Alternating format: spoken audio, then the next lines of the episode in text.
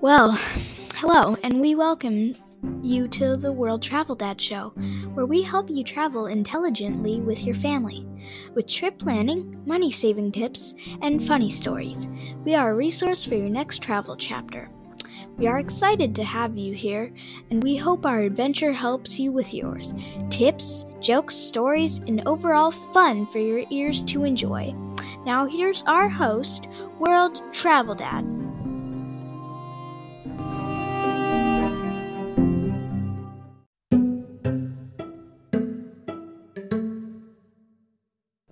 Welcome in. You found the World Travel Dad Show. This is your host, James Olson, aka the World Travel Dad. This week, I'm in the lovely city of Valencia, Spain. We're back in Western Europe after having spent two months in Turkey. And we loved Turkey. And I can't say enough good things about that place, but there's something about being in Western Europe. There's something about it that's always captured my fascination. It's the place that I started traveling 20 years ago. And it's a place we're back now for a month. We're going to be traveling around Spain a little bit. We're going to be going to Mallorca, but we're first in Valencia. And I'm this week I'm going to talk to you about what your itinerary could be if you come here, what to expect, some of the cultural things to look out for, and why you should consider coming to Valencia, Spain. So thank you so much for joining me this week, and let's get into the show.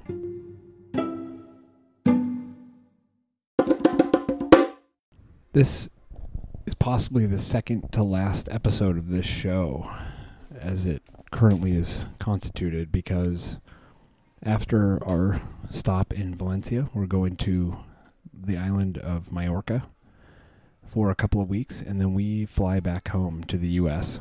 after being gone for almost 14 months, doing this world travel thing, seeing Southeast Asia thoroughly, seeing a lot of parts of Europe, certainly a lot of Turkey, and some points in between. And I'm not sure what the show will look like. I'm gonna I'm gonna try to keep doing some type of a show and maybe I'll keep some of the same format, but I certainly won't be recording on location. Our our travel days are, are going to be over for, for a while, but I was saying, I was talking to my wife the other night, and we thought we do this 14 month trip, you know, we'll get this out of our system. And uh, it's done kind of the opposite. It's really kind of stoked the flames, just kind of made us enjoy traveling a whole lot more and really it's sort of like it's been like a marathon because we've had kids with us so it's sort of this accomplishment more or less um, that we were that we were able to do it pull it off and really just have a great time but it's a different time. It's not like just going on a on a vacation. You know you're with your kids the entire time. You don't have a lot of babysitters. We had some in southeast asia but it's been tough to find them um, lately, and um, our kids are old enough to kind of stay in the Airbnb alone for a little bit here and there while we go walk around the block. We actually did that last night here uh, in Valencia. It's um beautiful city. I mean, it has what you would expect out of a an old, you know, thousand year old city with these old churches and they nobody does a skyline like Europe at night. They you know they light it up. People are out out on the on the plazas, you know, till late at night. Um, drinking drinking some vino. I guess sangria, of course, that's huge here. Um, I've tried the vermouth, vermouth, and that's um that's a drink that Americans are kind of repulsed by. You know, you want to avoid vermouth. You put like maybe a little bit in your martini, but here it's like a full-on drink, and it's not bad. It's actually not bad. It reminds me of like a Campari, kind of one of those Italian aperitivos. And I think that's how it's consumed. So I think that's the first thing I would say. You know, you want to kind of fit in here, go with the vermouth in, in kind of the late afternoon wet your whistle for dinner a little bit there. Uh, Spain is a huge beer culture. Thankfully, yeah, I love beer. I'm I'm not shy about about saying it. Love different kinds of beer. Coming from Colorado and in the U.S., uh, we're a big beer culture. Uh, we were one of the epicenters of the microbrew craze back in the late 90s with Avery Brewery, you may have heard of, out of Boulder, Colorado, where I'm from. And that kind of kicked things off. And the rest of the world's kind of just run with it. I mean, obviously, people have been brewing beer in Europe for thousands of years, so we weren't the first to that. But there's just many different kinds of beer here, lots of different styles. You have the the lagers, obviously the pilsners in certain hot climates. Those are good. So you're you're never going to go wrong ordering a beer. That could be one of your drinks, and of course, um, coming from Turkey, I mean, they only had like two two types of beer. I mean, it was good, but I just couldn't believe that. Um, I thought that was that was difficult after a while. You know, we were there for two months, and you don't you don't really drink that much in, in Turkey. I mean, people do, but if there's only two beers, I mean, it kind of gets boring after a while. They have good wine in Turkey. They have terrific wine in Spain. I mean, they're one of the originators of, of the craft. There's tons of sunshine here, so these wines are are very uh, strong and full bodied and deep, dark color of red, and that's that's how I like my wines these days. I don't the delicacy of a of a Burgundy that used to be very interesting to me, and I and I think it, it did well with certain dishes, but I just think that this this Spanish deep red um, Rioja wines they they really go with any kind of food that I like, any kind of rich food. It can it can stand up to the task there. If food's a little bit spicy, that can work. You might think that there would be a lot of spicy food here, but it's not that spicy. And that's one thing. If you live in North America, you usually are pretty familiar with Mexican cuisine, which is a lot spicier. And that's kind of how I like it. I mean, that's kind of one of my favorites.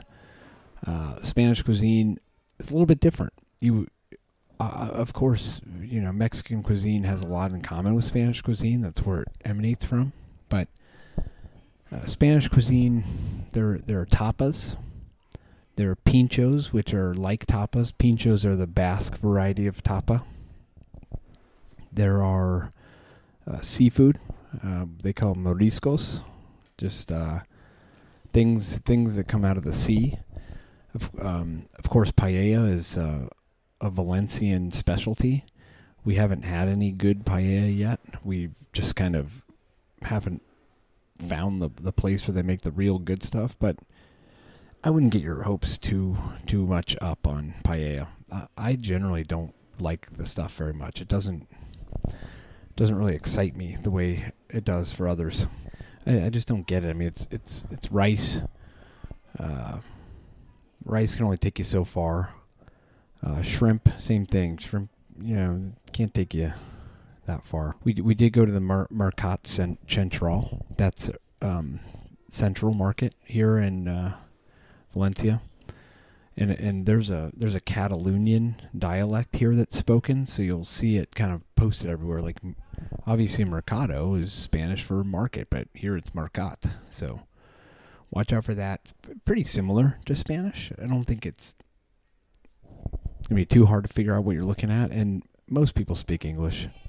It's kind of surreal for North Americans too. I mean, a lot of us speak Spanish anyway, just because Mexico is right next door and kind of a popular language in the Americas.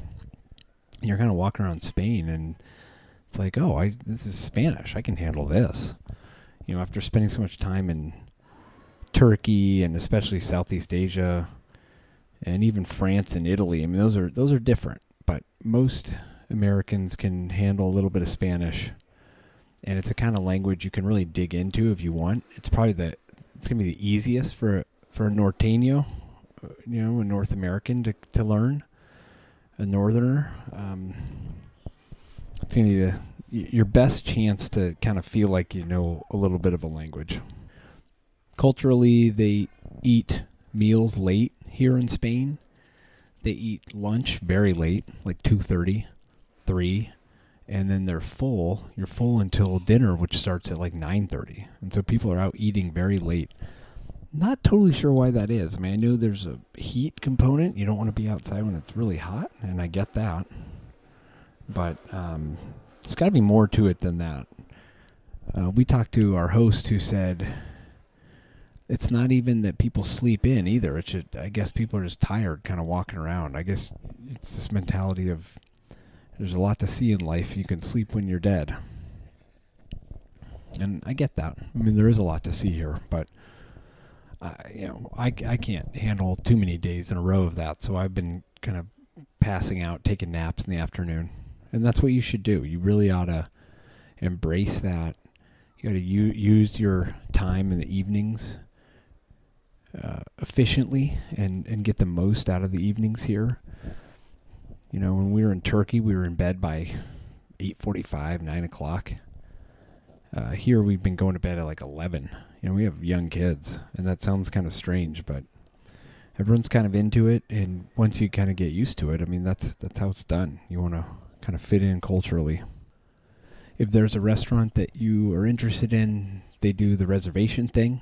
We weren't quite used to that because most of the places in Europe we had been, it was like Italian food. It's pretty easy to whip that up. You don't need to reserve a table. The last time we encountered that was France, and they're ultra strict about the reservation culture. You're going to get some of that here in Spain, unless you go to one of the pincho bars, which that's my favorite. I would be okay doing that every single night. I don't need to. I don't need to get a reservation, especially with kids. But you know, your my wife wants to do that, and she's half of the team here of of, of our management team. So we're gonna do some of those those ones.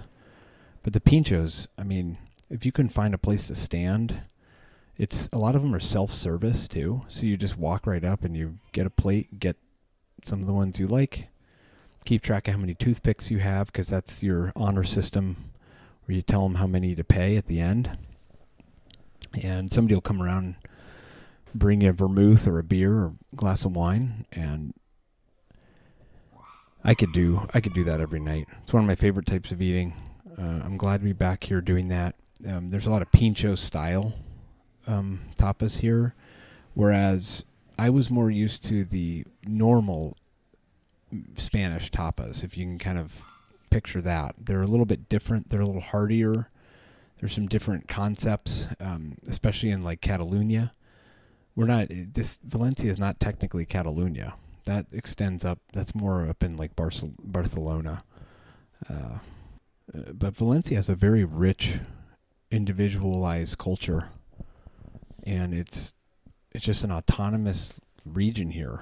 Um, Valencianos are seem to just be very easygoing people and they're not trying to be something they're not. I think people realize, you know, you're going to go to Madrid or Barcelona before you come here and that's fine with them. They're not trying to uh,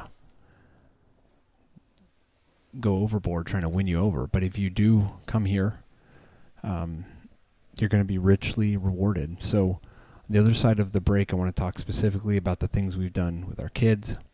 I'll keep talking about the drinks and the tapas because, frankly, I could talk about that for hours. So.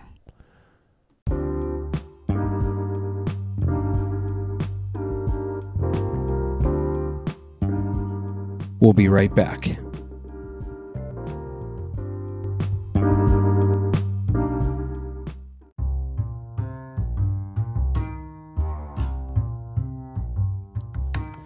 Can't tell you how versatile the Wise Card has been for my travels. From paying for my kids' school tuition in Ubud to wiring the tour company payment for our snorkeling trip, the Wise Card has been there for me. Let me explain how it works. From the States or anywhere, you purchase foreign currency and keep it in your Wise account. It becomes your de facto foreign bank account.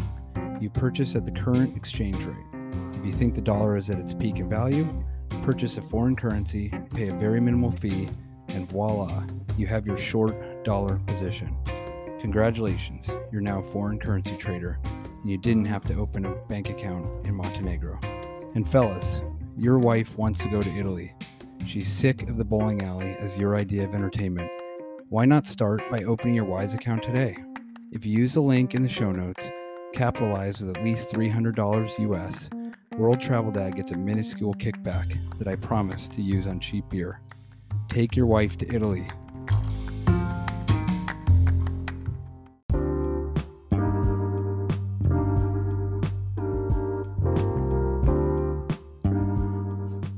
Let's get back to this thing I'm calling a show. So, if you're coming to Valencia, chances are you've already been to the, the big cities in Spain, the big ticket items, the Madrids, the Barcelonas, Sevilla, Cordoba, San Sebastian in the País Vasco. And you need, you're looking for something a little different, a little off the beaten path, maybe a place to, to get a little closer to the culture. But one thing about Valencia, there, there really aren't like a lot of huge, world class, big ticket items. It's off the beaten path. And you can tell by how a city markets itself. You, know, you can see what they're holding out as the gems that you should visit. And so at the top of that list is the aquarium, the Aquatico Center. And I have to be honest, I'm I'm not an aquarium guy. The aquariums I've been to before are depressing to me. They're usually smaller. They seem to be hastily kind of thrown together a little bit. I haven't been to the Monterey Bay Aquarium in Northern California. That was one I it's on my list. That's one of those kind of classier ones. They bring in the educational element, which I think makes you feel better. It's like, yeah, the otter is in a tiny cage and he's flipping, he's doing backflips repeatedly because he's going crazy. Know, that's a sign of a stressed animal, and they're like doing backflips constantly. But at least, you know, you're getting to learn about sea kelp. And so I have to be honest, I, going into this one, this is the biggest aquarium here in Valencia. It's the biggest one in Europe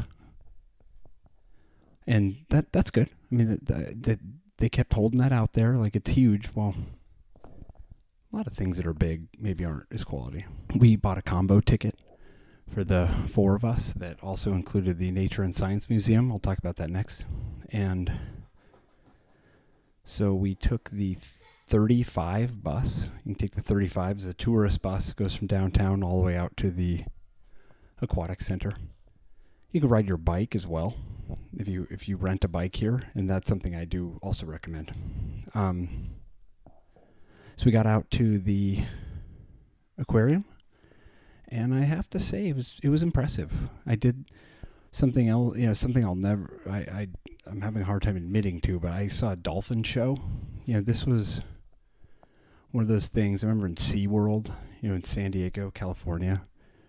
That was the one years ago they did a documentary called uh, Blackfish, where they chronicled how these these orca whales were being captured in the wild. They were just like going out and capturing them and just like throwing them in this aquarium till they started going crazy and attacking people. That that was so like 1980s that people thought they could just let's just get some boats and go out and get some orcas. You know, what else we have going on? Put them in a cage, bring people in. And and that's something this dolphin show had a little bit of a feel kind of like that. Like dude, somebody needs to tell the Spanish like we're not doing this stuff anymore. But I think it's a little different with with uh, the dolphins. That's just kind of my hunch. I haven't looked into this deeply, but I think it's a little bit different. I think maybe maybe they're not um, taken out of the wild. Maybe you know this is like kind of what they do with zoos. They're like, oh, these these animals are goners in, in in, the out there in the wild anyway. We we just saved them. You know, like a rhinoceros without a horn. You know, you see that. You know, th- those guys aren't making it in the wild, so you put them in a zoo. I, I get that. So I don't know what the story backstory was with the dolphins, but it's a pretty cool show. About 15 minutes.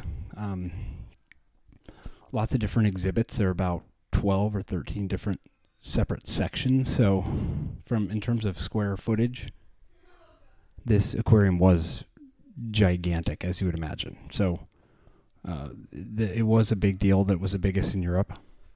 That was something that kind of jumps out. My overall feeling on this day was just pretty good. We spent several hours there, and there were some places you can kind of hang out. We had lunch there. Can't bring any food in. That's pretty standard stuff. That's what we ran into in Turkey a little bit. Uh, so they force you into eating a lunch there, but the food wasn't terribly expensive.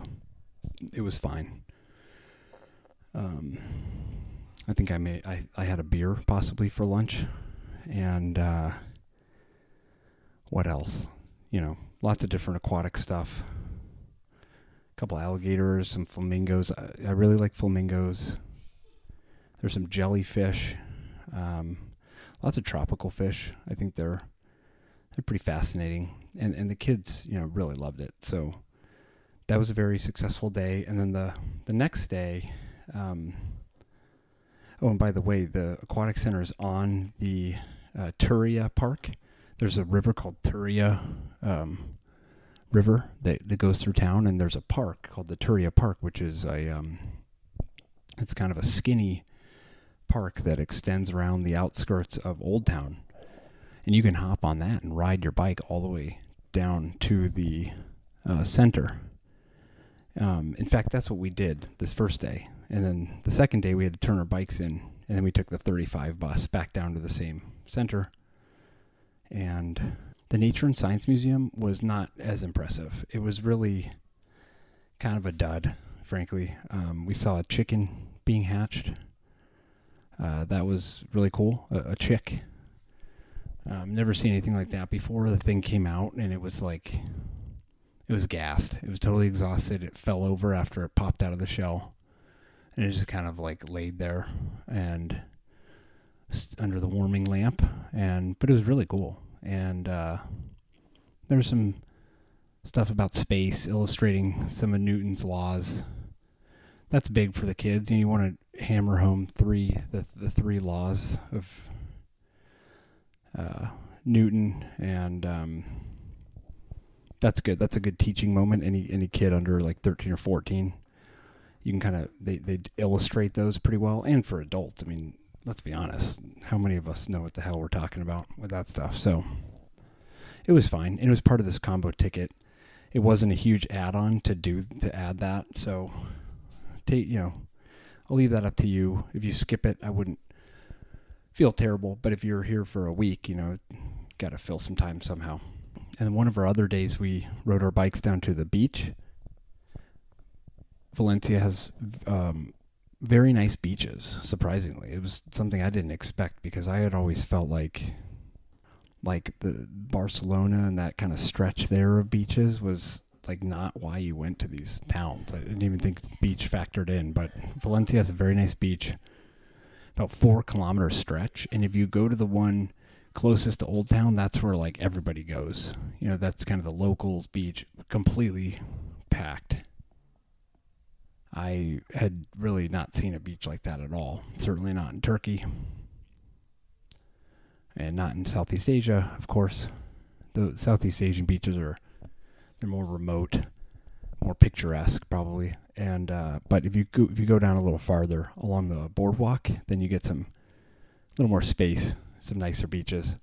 There's some restaurants along that stretch, but I don't recommend them. Our host said that they were good, but from what I saw, I wouldn't I wouldn't touch those places. We stopped and had a couple of snacks there, and it was just kind of terrible. You know, it's just you know, that's my, kind of my mantra. You want to stay away from these like overly touristed kind of situations. So that's it. We hit all these big sites in the first five days. Now we have another 12 days to just kind of pretend like we're locals, do the late lunch, walk around. We talked about the pinchos. You know, get as much red wine as you can. You're not going to get this stuff back in the States, not for this price. I mean, they have the good stuff here Spanish wines I just love them. I forgot how much I loved them. You know, until until you get around them and then you just appreciate what they have to offer. They're they're so solid, and it's just there's very little guesswork. Um, the beers, the beer culture is very good here. Uh, I haven't had any sangria yet, usually because whenever I have a sangria, I, I don't quite get it. It kind of tastes like fruit juice. You know, this is a family show here, but I never, you never really get any, get a buzz from it. You know, I don't really feel the alcohol. I, I don't get the sangria. There's all the fruit left in there afterward. Do you eat that? Probably not. It's probably gross. Well, then that's a waste of fruit. Just bring bring the fruit out separately next time. I'm sure the hamburguesas here are great. I'm gonna probably dig into one of those with some papatas fritas. That's kind of like my favorite meal. The hamburguesa, papatas fritas, the vino rojo from the local. You know, I think we should quickly, kind of toward the end of the podcast here, let's go over the Rioja classifications. Of course, there's the Crianza. That's the lowest level. C R I A N Z A, Crianza. And this you can do this in the states too. This is some. This is a hashtag pro tip here. The next, uh, you have the Reserva. That's the next level up, and you have the Grand Reserva, Grand Reserva. That's the top level. That's the big big guy. I don't even think I've ever had one of those, but I definitely get Reservas in the states. Those are running about $18, $20. the Crianza should be around 12 to 15. And there's also something called a Bodega. Uh, Bodega is similar to a Crianza. It's, a, it's a, the same level, but it's a little more of a boutique style. There's something with the way that it's barreled. Um, but I I generally just go Crianza. I'm a cheapskate, and um, I have not been disappointed with the Crianzas here in Spain. You can see a bullfight in Valencia. I did actually two decades ago. I saw a bullfight. It's a big bull ring here, so look at your dates when you're going to be in town if you want to check one of those out. There's of course Valencia FC, the the uh, Spanish uh, Serie A, um, not Syria, that's Italian. La Liga, you know the the premier Spanish league team, Valencia. They're they're okay, you know. Uh, people love them. Uh, I I don't know if they're any good these days. Um, but they're they're a premier team, so that's kind of fun. Lots of different museums here. There's a lot of free museums. There's Spanish War Museum. There's a huge art museum. Um, we're gonna check that out for sure. I love love art museums. And then there's all these plazas, just these wide open squares with good architecture, and you can just kind of wander and do the plazas when it's really hot outside. Just stay out of the sun, get into the shade. The town's really built well for shaded walks. You know, slow down, um, soak it all in, and after a few days, you'll uh, you too will, like I did, you'll say, "I I love Spain. So glad to be back here." And if you are looking for something a little different, definitely check out Valencia. You can include it in in your itinerary. It's it's close by train to Barcelona and Madrid. This is World Travel Dad. Let's face it, when I'm on the road, I get ripped off a lot, and I'm constantly making a fool of myself. But I'd like to share those moments with you because maybe it'll help you avoid a similar fate, or maybe you can just make fun of me. I'm almost too embarrassed on this one. There were a lot of candidates for bloopers this week. You know, we left uh, Turkey. Turkey was was uh, was great. Um, I, I know I keep saying that, but I, I mean it. It was wonderful. It was two months. Really felt an affinity for the whole culture and the people and everything. And um, one thing that's tricky though is uh, the pricing. I mean, it's it's slide pricing. It's there's some trickery going on. There's some smoke and mirrors. There's a lot that you actually you got to be on your game. You got to watch yourself. Well, I'm kind of embarrassed to, to you know, I owe you, I owe you guys honesty. So I'm going to tell you what I did in the airport in uh, Istanbul. We had a layover, and we had one final meal. My son and I went to this kind of cafeteria style. It's called the Yemeklere, Yemeklarsh. It's kind of like the you just get the sides, you get the kind of mains, the chicken, the the, the meat you just kind of go through like the cafeteria, and I love this type of eating. It's my favorite thing to do in Turkey. My family didn't always love it, but I could have done it every day. Lo and behold, they had one here in the airport. It wasn't terribly priced. But I thought, you know what? To finish off this Turkey thing the right way, I need I need baklava. I need some baklava to make it go down properly. I need just that final icing on the cake. But they know, they see you coming. They know that Westerners, that's like what they're thinking, like one final thing. And during this layover, I went to a baklava stand, and for two pieces, I was going to pay thirteen dollars USD. I I laughed when the girl told me, and I wasn't trying to be rude, but I laughed, and she kind of laughed too. Um, but she sort of did it in a way of like, not saying like it's crazy, kind of like she knew that I'd be back somehow, like she could see it in my eyes. So I kind of walked around. I thought, oh, I know better. I know better than these guys. I'm not paying 13 bucks for baklava. So I went to this coffee shop nearby and they had a baklava cake, and they had prices out for all the other desserts. And dessert is tatlılar in Turkish, of course, and I, I, I know how to find my tatlılar.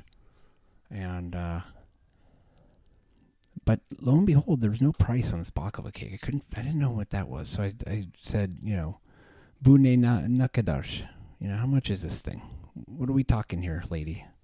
Come on, shoot it to me straight uh, 299 uh, Turkish lira. Not 300, 299. So I did some quick math. Okay, that's 13 USD. What is going on around here? So I went to the store with the uh, packaged baklava. It's all 13 USD. So now I'm thinking, now I'm panicking. You know, my how how strong my morals here. I I had the lira. I actually had exactly 300 lira we're about to get on our flight. So I went back to the coffee shop. I paid the 13 lira or 13 USD, 300 lira for some baklava. It wasn't even that good. I probably should have gone to the first place and gotten the two pieces. Total rip off, total bad taste in your mouth, but I did it. I paid 13 USD for baklava. I'm a complete sucker. And they got me. One final uh, kick in the pants on your way out. So that just goes to show I've learned so much on this trip, but I'm I'm still the same sucker.